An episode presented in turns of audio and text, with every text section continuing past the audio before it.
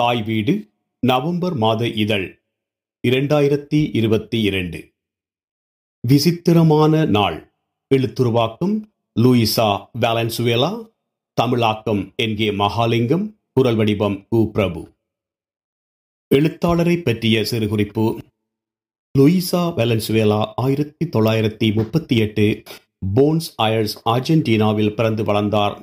ஸ்பானிய மொழியிலே புனைவுகளையும் அபுரைவுகளையும் எழுதியவர். தந்தை மருத்துவர் தாய் எழுத்தாளர் தாயின் வீட்டில் அன்றைய புகழ்பெற்ற எழுத்தாளர்கள் கூடுவார்கள். அவர்களை கண்டு வளர்ந்தவள் பதினேழு வயதிலே அவர்கள் எழுத்துக்கள் பிரசுரம் கண்டன. இருபது வயதிலே ஒரு பிரெஞ்சுக்காரரை திருமணம் முடித்து பிரான்சிற்கு குடிபெயர்ந்து அங்கே பிரெஞ்சு வானொலி தொலைக்காட்சியிலே வேலை பார்த்தார்.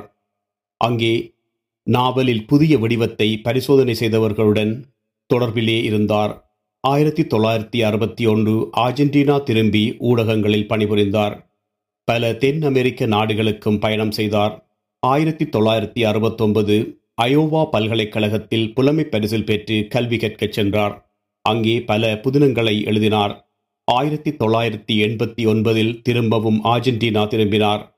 சிறுகதைகள் நாவல்கள் கட்டுரைகள் என்பன எழுதினார். அத்துடன் பெயர் பெற்ற ஊடகவியலாளராகவும் விளங்கினார். Thirteen short stories strange things happen here other weapons black novel beside manners ஆகியன அவருடைய புனைவுகள். எழுத்திலே பரிசோதனைகளை செய்தார். மாய யதார்த்த எழுத்துக்களுக்கு பெயர் போனவர். தென் அமெரிக்க பெண் எழுத்தாளர்கள் அதிகம் மொழிபெயர்க்கப்பட்டவரும் இவரே. இவருடைய சிறுகதைகள் விதந்து பேசப்படுபவை. ஆர்ஜென்டினாவிலே ஆயிரத்தி தொள்ளாயிரத்தி எழுபதுகளில் நடைபெற்ற பாசிச சர்வாதிகார ஆட்சிக்கு எதிராக எழுதினார். விசித்திரமான நாள். மூலையிலே இருந்தது அந்த சிற்றுண்டி சாலை. சிறந்த சிற்றுண்டி சாலைகள் மூலைகளில் தான் இருக்கின்றன போலும். ஒவ்வொரு சந்திப்பு இடமும் ரெண்டு பாதைகள் சந்திக்கும் இடம். மேரியோவும் பெட்ரோவும் அதிகம் சீனி போட்ட பாலில்லாத கோப்பிக்கு சொல்லிவிட்டு அங்கேயே இருந்தார்கள். சீனி அதிகம் போடச் சொன்னது ஒன்று அது இலவசமாக கிடைக்கின்றது என்பதாலும் மற்றது அதிலே ஊட்டச்சத்து இருக்கின்றது என்பதாலுமே. மரியோவும் பீட்ரோவும் சில காலமாக கையிலே ஒரு சதம் காசு கூட இல்லாமல் இருந்தார்கள். ஆனால் அதை பற்றி அவர்கள் முறைப்பட்டார்கள் என்றில்லை. ஆனால் ஒரு மாற்றத்திற்காக ஏதாவது அதிர்ஷ்டம் கிடைத்தால் நல்லதென்று நினைத்தார்கள். அப்போது அங்கே கைவிடப்பட்ட சிறியதொரு கைப்பெட்டி இருப்பதை கண்டார்கள். அந்த கணம் வந்துவிட்டது என்பது போல அவர்கள் இருவரும் ஒருவரை பார்த்து சொல்லிக் கொண்டார்கள். அந்த இடத்திலே அந்த சிற்றுண்டி சாலையின் மூலையிலே மேசைக்கு எதிரிலே அது இருந்தது. அந்த கைப்பெட்டி தன்னந்தனியாக ஒரு கதிரையிலே மேசையிலே சாய்ந்து கொண்டிருந்தது. அதை தேடி ஒருவரும் வரவில்லை. சிற்றுண்டி சாலைக்கு பக்கத்திலே உள்ள சிறுவர்கள் அங்கே வந்தும் போய்க் கொண்டும் இருந்தார்கள் அவர்கள் என்னென்னவோ பேசிக்கொண்டார்கள் அதை மேரியோவும் பீட்ரோவும் கவனத்தில் எடுக்கவில்லை. ஒவ்வொரு நாளும் அப்படிப்பட்ட பலர் வந்து போவார்கள் வினோதமான உச்சரிப்புடன் பேசிக்கொள்வார்கள். அவர்கள் நகரத்தின் உட்பகுதியிலே இருந்து வருபவர்கள். ஏன் இங்கே வருகின்றார்கள் இங்கே என்ன செய்கின்றார்கள் என்று நான் வியந்தேன். பின்பக்கம் உள்ள மேசையிலே யாராவது வந்து அமரப் போகிறார்களோ கதிரையை தள்ளி வைக்கப் போகின்றார்களோ பெட்டியை காண்பார்களா என்று மேரியோவும் பீட்ரோவும் வியந்து கொண்டிருந்தார்கள். இப்போது அவர்கள் இருவரும் அந்த பெட்டியை விரும்பவும் துவங்கினார்கள். அதை தடவி பார்க்க விரும்பினார்கள். அதை மணக்கவும் நக்கவும் கொஞ்சவும் கூட விரும்பினார்கள். கடைசியாக ஒருத்தன் தனியாக அங்கே வந்து அந்த மேசையிலே அமர்ந்தான். அந்த பெட்டி நிறைய பணம் இருக்கலாம் என்று வந்திருப்பவன் எலுமிச்சை பழச்சாற்றுடன் கூடிய போர்மவுத் வைனுக்குரிய கொஞ்ச காசை கொடுத்துவிட்டு அதை எடுத்துக்கொண்டு போய் விடுவான் என்று நினைத்தார்கள். வந்திருந்தவனும் சற்று நேரம் சிந்தித்த பிறகு அவற்றுக்கு தான் ஆணை கொடுத்தான்.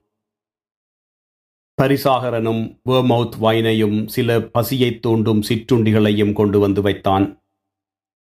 ஒலிவ் பழத்தையும் வெண்ணெய் கட்டியையும் எடுத்து வாய்க்கு கொண்டு போனபோது அவனுக்கு பக்கத்திலே இருந்த அந்த பெட்டியை அவன் காண்பானா? என்று பீட்ரோவும் மேரியோவும் சிந்திக்க விரும்பவில்லை. ஆனால் அதை பற்றி மட்டும்தான் அவர்களால் சிந்திக்கவும் முடிந்தது. எதை சொன்னாலும் எப்படி சொன்னாலும் அந்த பெட்டியிலே அவனுக்கு இருந்த உரிமையிலும் பார்க்க அவர்களுக்குத்தான் அதிக உரிமை இருந்தது. என்னதான் சொன்னாலும் அது ஒரு தற்செயலான விஷயம்தான். மேசையில் வந்து இருந்ததும் நடந்ததும் எல்லாம் வந்திருந்தவன் தன் பானத்தை கவனமில்லாமல் அருந்தினான்.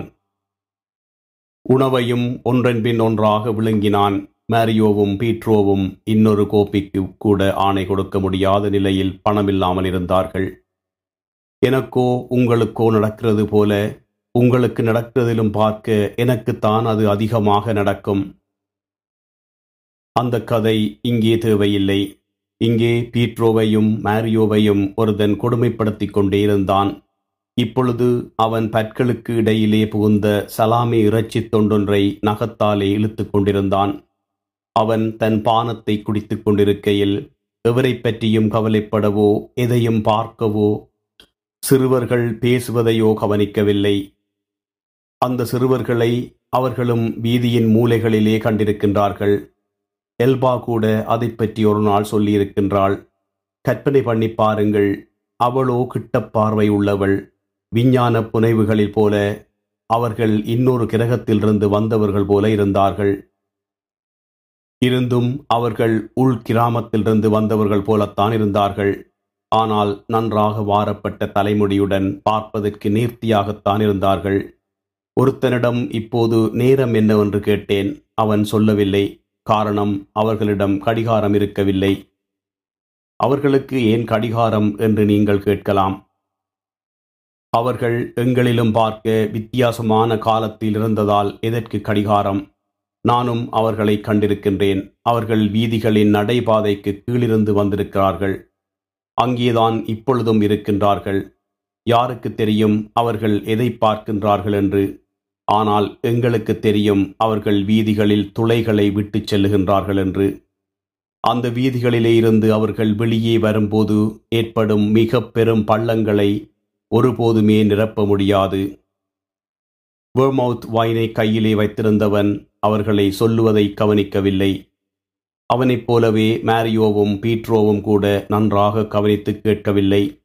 அவர்கள் இருவரும் மறந்து போய் கைவிடப்பட்ட அந்த பெட்டியையும் அதற்குள்ளே பெறுமதியான ஏதோ ஒன்று இருக்க வேண்டும் என்பதையும் சிந்தித்துக் கொண்டே இருந்தார்கள். அதை தாங்கள் இரண்டு பேரும் மட்டுமே எடுக்க வேண்டும். வேர்மவுத் குடித்துக் கொண்டிருக்கின்ற அவன் அல்ல என்று எண்ணிக்கொண்டிருந்தார்கள் வந்தவன் வயனை குடித்து முடித்தான். பற்களை தோண்டினான். சில சிற்றுண்டிகளை சாப்பிடாமலே விட்டான். எழும்பி பணத்தை மேசையிலே வைத்தான். பரிசாரகன் மேசையிலிருந்து முழு பணத்தையும் எடுத்தான். அன்பளிப்பை தன் பொய்க்குள்ளே போட்டுக்கொண்டான். மேசையை ஈரத்துணியால் துடைத்தான். போய்விட்டான். நேரம் வந்துவிட்டது. ஏனெனில் அப்போது சிற்றுண்டி சாலையின் மறுபக்கத்தில் பல விஷயங்கள் நடைபெற்றுக் கொண்டிருந்தன. இங்கே ஒருவரும் இல்லை. மேரியோவும் பீட்ரோவும் இப்போது அதை செய்ய வேண்டும். அல்லது ஒருபோதுமே செய்ய முடியாது என்று தெரிந்தது. மேரியோ அந்த பெட்டியை கையிலே எடுத்துக்கொண்டு முதலிலே வெளியேறினான். அதனால் தான் நடைபாதைக்கு பக்கத்திலே நின்றிருந்த ஒரு காரின் மேலே ஓர் ஆணின் ஜாக்கெட் ஒன்று கிடப்பதை கண்டான். அதாவது நடைபாதைக்கு பக்கத்திலே ஒரு கார் நின்றது.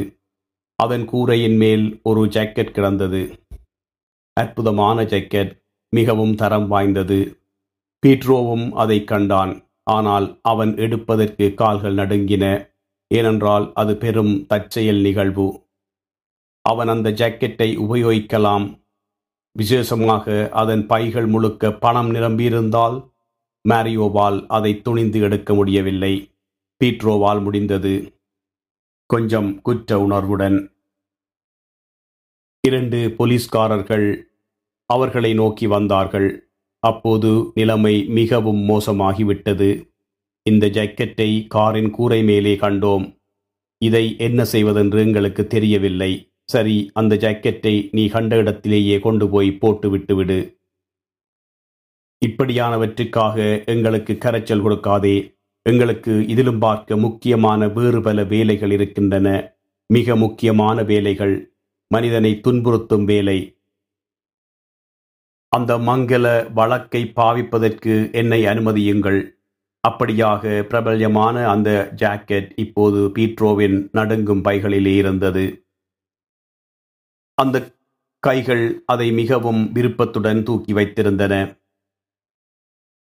இதை போன்ற நாளாந்தம் போடக்கூடிய உள்ளே துணி வைத்த பட்டில்லாமல் அதற்கு பதிலாக பணம் உள்ளே இருக்கின்ற மாதிரி ஒரு ஜாக்கெட். பட்டை பற்றி யார் கவலைப்படுகின்றார்கள்? ஒரு ஜாக்கெட் அவனுக்கு கட்டாயம் தேவைப்பட்டதுதான். அந்த திருட்டுச் சொத்துடன் அவர்கள் வீடு நோக்கி சென்று கொண்டிருந்தார்கள்.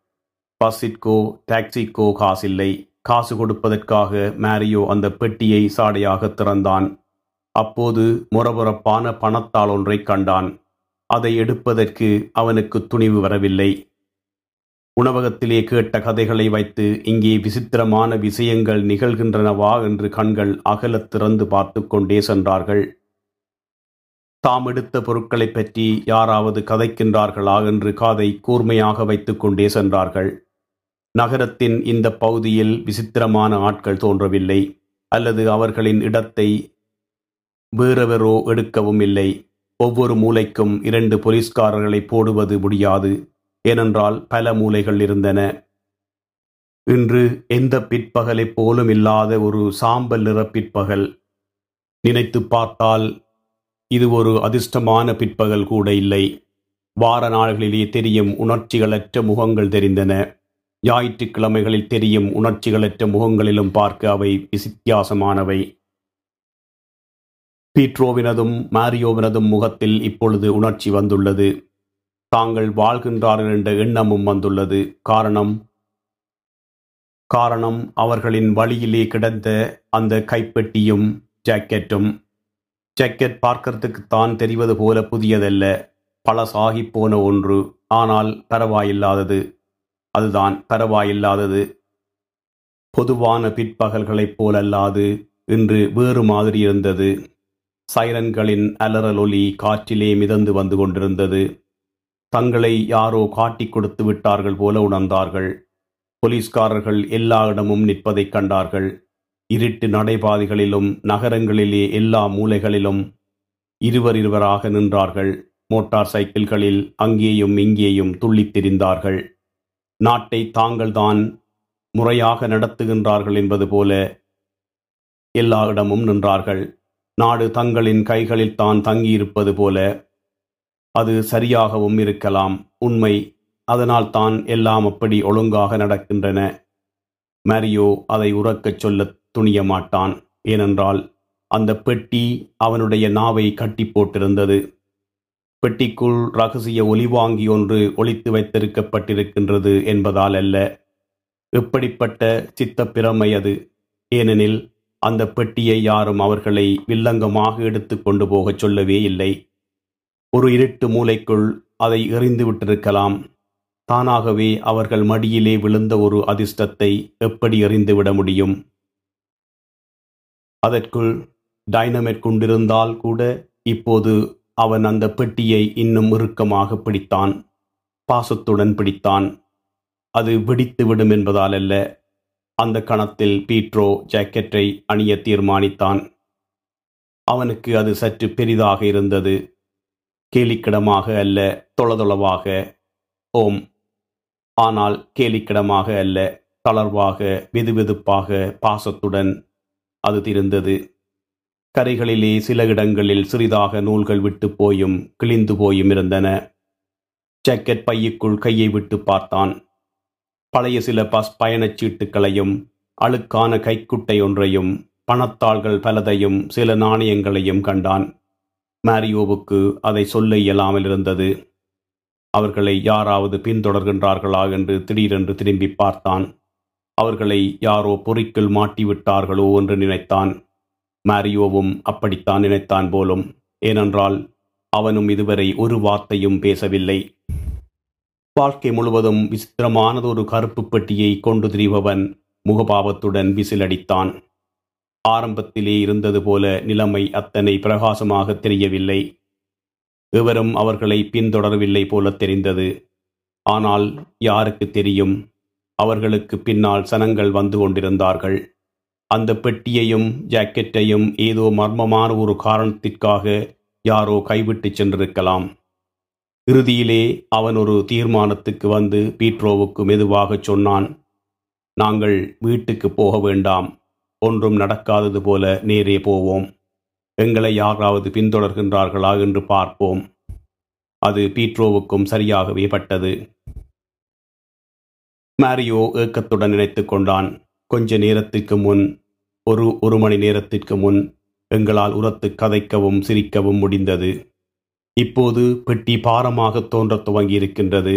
அதனால் அதை திரும்பவும் எங்காவது எறிந்துவிட ஆசைப்பட்டான்.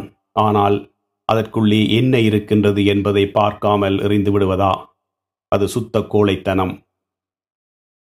அவர்கள் எந்த நோக்கமுமின்றி தங்கள் பிரச்சனைகளிலிருந்து விடுபடும் நோக்கத்திற்காக திரும்பவும் நடந்தார்கள். பீட்ரோவும் மேரியோவும் மட்டும் நடக்கவில்லை. ஜாக்கெட்டும் பெட்டியும் சனங்களாக மாறி அவர்களுடன் நடந்தன. அவை நடந்து கொண்டே இருந்தன.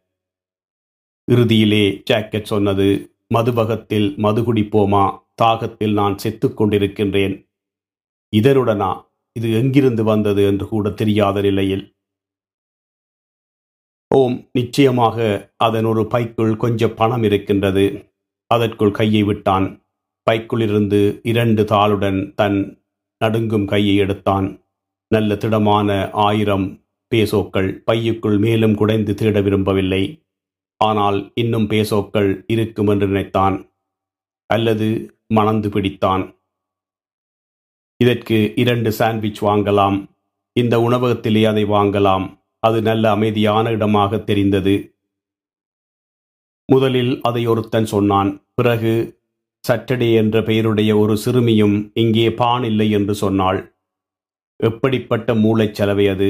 கொந்தளிப்பான காலங்களில் உன்னுடைய செவியை தீட்டி வைத்திருப்பதைப் போல தேவையானது வேறொன்றும் இல்லை. உணவகங்களை பொறுத்த அளவிலே அதன் குறை என்னவென்றால் அங்கே உள்ள இரைச்சல் சத்தம்தான். அது ஒருவர் பேசுவதை மற்றவர் கேட்காமல் மூழ்கடித்துவிடும். கேள் நீ எதையும் புரிந்து கொள்ளக்கூடிய புத்திசாலி. அவர்களே தங்கள் கவனத்தை கொஞ்சமாக திருப்பக்கூடிய அளவு எங்களை அனுமதிப்பார்கள். எப்படிப்பட்ட மூலச்செலவை அது என்று வியப்படைவார்கள். புத்திசாலி என்று ஒருத்தன் விழித்தால் அவன்தான் புத்திசாலிதான் என்று நம்ப துவங்கி விடுவான் அது ஒரு நம்பிக்கையா அல்லவா என்பதே கேள்வி. பானில்லை இல்லை என்று சொன்ன சட்டடேயை கொஞ்சம் நம்புவதற்கு அவர்கள் தயாராக இருந்தார்கள். ஞாயிறு பூசைக்கு ரொட்டி செய்யும் சனிக்கிழமை பான் தேவை என்பதும் வேலை செய்யும் கிழமை நாட்களின் கவலையை போக்க கொஞ்சம் வைன் மது தேவை என்பதும் உங்களுக்கு தெரியாதா? ஒருத்தன் தன் உணர்வு கொம்புடன் உலகத்தை அதாவது உணவகங்களை சுற்றி வந்தால் அவனால் எல்லா வகையான ஒப்புதல் வாக்குமூலங்களையும் கேட்க முடியும். அத்துடன் புரிந்து கொள்ள முடியாத அபத்தமான பகுத்தறிவையும் கண்டுகொள்ளலாம்.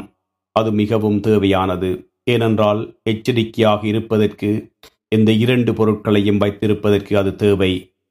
இந்த பொருட்கள் அவர்களுக்கு அந்நியமானவை. இருந்தும் அவற்றை வைத்திருக்கின்றார்கள் மூடி வைத்திருக்கின்றார்கள். இப்போது அந்த சிறுவர்கள் உணவகத்திற்குள் மூச்சிழுத்து கொண்டு வந்து தங்கள் முகத்திலே ஒன்றும் நடக்காதது போல முகப்பாவத்துடன் எழுதும் கொப்பியொன்றையும் புத்தகங்களையும் திறந்து வைத்துக்கொண்டு ஒரு மேசையிலே இருந்தார்கள். அவர்களை பின்தொடர்ந்து போலீஸ்காரர்கள் வந்தார்கள். கூறிய புத்திசாலியான சட்டங்களின் பாதுகாவலர்களை யாரும் ஏமாற்ற முடியாது. உங்களின் செயல் அவர்களின் கோபத்தை மேலும் தூண்டும். சட்டங்களையும் ஒழுங்குகளையும் அமுலாக்க மாணவர்களை பின்தொடர்ந்து அவர்கள் வந்துள்ளார்கள். அவர்களை தள்ளியும் முட்டியும் அதை செய்தார்கள். போலீஸ் வேனிலே இறங்கியவுடனே வாயை அகலத் திறந்து உங்கள் அடையாள அட்டைகளை காட்டுங்கள் காட்டுங்கள் என்றார்கள். பீட்ரோவும் மாரியோவும் அவ்விடத்திலிருந்து எப்படி தப்பித்து போவது என்று தெரியவில்லை. எப்படி அந்த மானிட கூட்டத்திலிருந்து ஒரு பாதையை உண்டாக்கி உணவகத்திலிருந்து அமைதியான ஒரு இடத்திற்கு செல்வதென்று தெரியவில்லை. அப்போது ஒரு சிறுவன் வெளியேறினான். அவனிடமிருந்து சிறிய பொட்டலம் ஒன்று மாரியோவின் காலடியில் விழுந்தது. மாரியோ அனிச்சையாக அதை இழுத்து கதிரைக்கு பின்னால் இருந்த அந்த பெட்டிக்குள் பின்னால் விட்டான். திடீரென்று அவனுக்கு பயம் பிடித்து கொண்டது. தனக்கு அண்மையிலே உள்ள எதையும் தனக்கென எடுத்துக்கொள்ளும் பைத்தியகாரத்தனம் அவனுக்கு வந்திருக்கின்றது. மேலும் அச்சப்பட்டான். அந்த சிறுவனை காப்பாற்றவே அவன் அதை செய்தான் என்பது அவனுக்கு தெரியும். போலீஸ்காரர் அவனை சோதிக்க வேண்டும் என்று நினைத்தால் என்ன செய்வது? அந்த பெட்டியை சோதித்து பார்த்தால் அதற்குள் என்ன இருக்கின்றது என்று யாருக்கு தெரியும்? விவரிக்க முடியாத அந்த பொட்டலத்திற்குள் அது சடுதியாக வினோதமாக தெரிந்தது. அந்த பொட்டலம் ஒரு வெடிகுண்டாக இருந்து வெடித்து தன்னுடைய கால்கள் காற்றில் பறந்தால் பெட்டியும் வெடித்து அதற்குள் இருக்கும் கள்ளத்தாள்கள் பறந்தால் அந்த கற்பனையில் அவன் மருட்சியடைந்தான் ஒரு அரை நொடிக்குள் அந்த சிறிய பொட்டலத்தை எடுத்து ஒழித்தபடியால் வந்த வினை அது. அதன்பின் ஒன்றுமே நடக்கவில்லை. உன் மனதை வெறுமையாக வைத்துக்கொண்டு தொலைநோக்கு பார்வையுள்ள போலீஸ்காரர்களை அதை கண்டுபிடிப்பார்களா பார்ப்போம். அமைதி ஆட்சி செய்த ஆயிரம் ஆண்டுகளுக்கு முன்னதாக இருந்தால் அவன் என்ன செய்திருப்பான் என்று தெரியவில்லை. மூளைச்சலவை சுயசேவை செய்யும் மூளைச்சலவை இது. என்னிடம் இருக்கும் இந்த பைத்தியகார தலைக்குள்ளிருந்து வருவது எதையும் வெளியே சொல்லிவிடக்கூடாது. நீலச்சட்டைக்காரனின் இரண்டொரு உதையுடன் சிறுவர்கள் போய்விட்டார்கள். அந்த பொட்டலமும் அந்த மரியாதைக்குரிய தோற்றமுடைய ரெண்டு கனவான்களின் காலடியிலே இன்னும் இருந்தன. ஜாக்கெட்டும் பெட்டியும் அந்த கனவான்களின் காலடியிலே இருந்தன. மரியாதைக்குரிய கனவான்கள் ரெண்டு பேரும் அமைதியான உணவகத்தில் தனியாக இருந்தார்கள். அவர்கள் இருவரின் மனத்தையும் ஒரு சாண்ட்விச் கூட தணிக்கவில்லை. அவர்கள் எழுந்தார்கள். அந்த சிறிய பொட்டலத்தை அங்கே விட்டு சென்றால் பரிசாரகர்கள் அவர்களை திரும்ப அழைப்பார்கள். அப்போது குட்டு வெளிப்பட்டு விடும் என்று மேரியோவுக்கு தெரியும். அதனால் அவன் அதை கையிலே எடுத்துக்கொண்டான் அப்படி அன்று கிடைத்த பொருட்களுடன் அதுவும் சேர்ந்து கொண்டது. அதுவும் ஒரு கொஞ்ச நேரம்தான். நடுங்கும் கரத்துடன் கைவிடப்பட்ட வீதி ஒன்றிலே இந்த குப்பை தொட்டிக்குள் அதை எறிந்தான். பக்கத்திலே நடந்து வந்து கொண்டிருந்த பீட்ரோவுக்கு அங்கே என்ன நடக்கிறது என்பது புரியவில்லை. ஆனால் என்ன நடக்கிறது என்று கேட்க அவனுக்கு தைரியமும் இல்லை சில நேரங்களிலே எல்லாம் தெளிவடைந்த பின் எல்லாவிதமான கேள்விகளையும் கேட்கலாம். ஆனால் இந்த கணத்தில் உயிருடன் வாழ்ந்து கொண்டிருப்பதே பெரிது. அது எல்லாவற்றுக்கும் தெளிவாக சொல்லிவிடுகின்றது. அதுவே கேட்கக்கூடியதையும் சொல்லக்கூடியதையும் காட்டிவிடும். பேசிக்கொண்டே போவதுதான் அவர்களால் இப்பொழுது செய்யக்கூடியது. இடைக்கிடையே நின்று நின்று சென்றார்கள். அங்கே இருக்கும் அந்த கண்ணியமான மனிதர்கள் ஏன் அழுகின்றான் என்று பார்ப்பதற்காக நின்றார்கள். நிற்பதும் பார்ப்பதும் என்ன பிரச்சனை என்று கேட்பதும் அவமரியாதையாகும். அது கடைகள் அடைக்கும் நேரம். வீட்டுக்கு போய்க் கொண்டிருக்கின்ற பெண் விற்பனையாளர்கள் என்ன நடக்கின்றது என்று அழுகின்றவனை கேட்க முயன்றார்கள். அவர்களுடைய தாய்மை குணம் எப்பொழுதுமே தயாராகவும் காத்திருக்கும் காத்திருக்கவும் செய்தது. அந்த மனிதன் ஆறுதல் படுத்த முடியாத அளவுக்கு அழுது கொண்டிருந்தான். இறுதியாக தட்டு தடுமாறிச் சொன்னான் இனிமேல் என்னால் பொறுத்து கொள்ள முடியாது. அவனை சுற்றி ஒரு சிறு கூட்டம் கூடிவிட்டது. அவர்களின் கண்களிலே புரிந்து கொள்ளும் தன்மை தெரிந்தது. ஆனால் அவர்களால் புரிந்து கொள்ளவே முடியவில்லை. அவன் பத்திரிகை ஒன்றை ஆட்டி ஆட்டி என்னால் இனிமேல் பொறுத்து கொள்ளவே முடியாது என்று சொன்னபோது அவன் அந்த செய்திகளை வாசித்திருக்கின்றான் என்றும் உலகின் பாரத்தை அவனால் தாங்க முடியாமல் இருக்கின்றது என்றும் நினைத்தார்கள். அவனுக்கு முதுகெலும்பு இல்லை என்று நினைத்து சிலர் அந்த இடத்தை விட்டு போய்விட தீர்மானித்தார்கள். இறுதியாக மாதக்கணக்காக தான் வேலை செய் தேடிக்கொண்டிருக்கின்றேன் என்றும் வீட்டிற்கு போவதற்கு பஸ்ஸிற்கு ஒரு பேசோ காசு கூட தன்னிடம் இல்லை என்றும் தன்னிடம் ஒரு அவுன்ஸ் வலுவும் இல்லை என்றும் விக்கல்களுக்கிடையிலே சொன்னான். வேலை இந்த காட்சி எங்களுக்கானதில்லை. வா போவோம் என்று பீட்ரோவும் மேரியோவுக்கு சொன்னான். அவனுக்கு கொடுப்பதற்கு எங்களிடம் ஒன்றுமில்லை. எங்களிடம் இருந்திருந்தால் நல்லாக இருந்திருக்கும். வேலை வேலை என்று மற்றவர்கள் கூட்டாக பாடினார்கள். அவர்கள் இதயங்களை அது தொட்டுவிட்டது. ஏனென்றால் அந்த சொல் புரிந்து கொள்ளக்கூடிய ஒன்று. ஆனால் கண்ணீரை புரிந்து கொள்ள முடியவில்லை. அந்த மனிதனின் கண்ணீர் வீதியை துளைத்துக் கொண்டிருந்தது. அவனைத் தவிர வேறு யாருக்கு அது தெரியும்? அவன் தனக்குத்தானே சொல்லிக் கொள்பவனாக இருக்கலாம். என்னுடைய கண்ணீர் நிலத்தை துளைக்கின்றது. அது என்னை கண்டுபிடிக்கலாம். நான் இங்கே இப்போது இறந்தால் என் கண்ணீரால் துளைத்த இந்த துளை மூலம் அது நழுவிச் சென்று விடலாம். ஆயிரம் ஆண்டுகளில் நானும் எண்ணெயாக மாறிவிடலாம். அப்படியென்றால் என்னைப் போன்ற ஒருவன் இது போன்ற சூழ்நிலையில் நல்ல எண்ணம் ஆனால் கூட்டாக பாடுபவர்கள் அவனை அவன் எண்ணங்களிலே அமிழ்ந்துவிட இடமளிக்கின்றார்கள் இல்லை அந்த எண்ணங்கள் மரணத்தை பற்றியவை. கூட்டாக பாடுபவர்கள் பயந்து போனார்கள். கூட்டாக பாடுதல் ஒரு சராசரி குடிமகனின் மன அமைதியின் மேல் விழும் தாக்குதல்தான். அந்த சராசரி குடிமகனுக்கு மரணம் பத்திரிகையிலே வாசிக்கும் ஒரு செய்தியே. வேலையில்லாமல் ஓம் வேலையில்லாமல் இருத்தலைப் பற்றி அனைவருக்கும் புரியும். அவர்கள் அவனுக்கு உதவ தயாராகுவார்கள். அது மரணத்திலும் மேலானது. வன்பொருள் கடைகளிலே வேலை செய்யும் ஒரு நல்லிதயமுள்ள பெண் விற்பனையாளர்கள் தங்கள் பணப்பைகளை திறந்து கசங்கிப் போன சில பணத்தாள்களை எடுத்துக் கொடுத்தார்கள். அதன்பின் ஒரு பண சேகரிப்பு நடைபெற்றது. வற்புறுத்தி பணம் சேகரிப்பவர்களில் சிலர் மற்றவரிடமிருந்து கட்டாயப்படுத்தி பணத்தை சேகரித்தார்கள். மாரியோ அந்த பெட்டியை திறக்க முயன்றான். கொடுப்பதற்கு அதற்குள் என்ன புதையல் இருக்கும்? குப்பை தொட்டிக்குள் மேரியோ எறிந்த பொட்டலத்தை கிளறி எடுத்திருக்க வேண்டும் என்று பீட்ரோ நினைத்தான். அதற்குள் வேலைக்கான கருவிகள் இருந்திருக்கலாம். ஒரு வண்ணம் தெளித்தல் கருவி அல்லது வெடிகுண்டு தயாரிப்பதற்கு சிறந்த கருவி இருந்திருக்கலாம். அது இருந்திருந்தால் அதை இவனுக்கு கொடுத்திருந்தால் வேலையில்லாத நிலைமை இவனை அளித்திருக்காது. பெண் விற்பனையாளர்கள் சேகரித்த அந்த பணத்தை பெற்றுக்கொள்ளுமாறு அவர்கள் அவனை வற்புறுத்தினார்கள். அனுதாப நன்கொடை தனக்கு வேண்டாம் என்று அவன் அலறிக் கொண்டிருந்தான். அவன் நன்றாக தேறி பசியற்ற முழு வயிற்றுடன் வேலை தேடும் வரை அவனுடைய குடும்பத்தை காப்பாற்றுவதற்கு தன்னியல்பாக கிடைத்த அன்பளிப்பை அது என்று அந்த பெண்களில் ஒருத்தி அவனுக்கு விளங்கப்படுத்திக் கொண்டிருந்தாள். முதலை இப்பொழுது மனக்கிளர்ச்சியாலே அளத்து வாங்கியது பெண் விற்பனையாளர் மனவாறுதல் அடைந்தார்கள் அது அதிர்ஷ்டத்துக்குரிய அடையாளம் என்று பீட்ரோவும் மேரியோவும் நினைத்தார்கள். அவனுடன் அவர்கள் சேர்ந்திருந்தால் அந்த பெட்டியை மேரியோ திறந்து பார்க்க மனதை திடப்படுத்திக் கொண்டிருக்கலாம். பீட்ரோ தன்னிடமும் உள்ள ஜாக்கெட் பைகளிலே உள்ள ரகசியமான பொருட்களை தேடி பார்க்கலாம். ஆகவே அவன் திரும்பவும் தனியாக இருக்கும்போது அவனை கையிலே பிடித்து தங்களுடன் சாப்பிடுவதற்கு அழைத்துச் செல்லலாம் என்று தீர்மானித்தார்கள். அவன் அதில் முதலில் விரும்பவில்லை.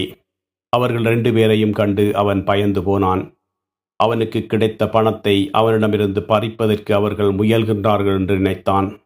அவனுக்கு வேலை கிடைக்கவில்லை என்பது உண்மையா பொய்யா என்பது அவர்களுக்கு தெரியவில்லை. அல்லது அது அவனுடைய ஏமாற்றா? அப்படி நடித்து அயலவர்களின் அனுதாபத்தை பெறுவதற்காக நடிக்கும் நடிப்பா? ஒரு யோசனை அவன் மனத்திலே தோன்றியது. அது உண்மையென்றால் நான் கடுமையாக உதவி தேவைப்படும் ஒரு மனிதன். எனக்கு அனைவரும் நல்லதே செய்ய வருகின்றார்கள் என்பது உண்மையானால் ஏன் இந்த இருவரும் எனக்கு உதவுகின்றார்கள் இல்லை எனக்கு உதவி தேவை என்று நான் நடிக்கின்றேன் என்றால் நான் நல்ல நடிகன் அல்ல என்பதே பொருள். அத்துடன் இவர்களிடமிருந்து ஏதாவது ஒன்றை எடுக்கப் போகின்றேன் என்பதும் பொருளாகும். அவர்களின் பார்வை ஒரு மாதிரி இருக்கின்றது என்று அவன் நினைத்தான். ஆனால் அவர்கள் நேர்மையானவர்கள் போலவும் இருக்கின்றார்கள். அதனால் அவர்கள் மூவரும் ஒன்றாக மலிவானதொரு உணவத்திற்கு சில நல்ல சொசேச்சுகளும் அதிக வைனம் சாட்டுவதற்கு சென்றார்கள். மூன்று அதிர்ஷ்ட எண் என்று அவர்களில் ஒருவன் நினைத்தான். அதிலிருந்து ஏதாவது நல்லது நடக்கின்றதா என்று நாங்களும் பார்ப்போம். நன்றி.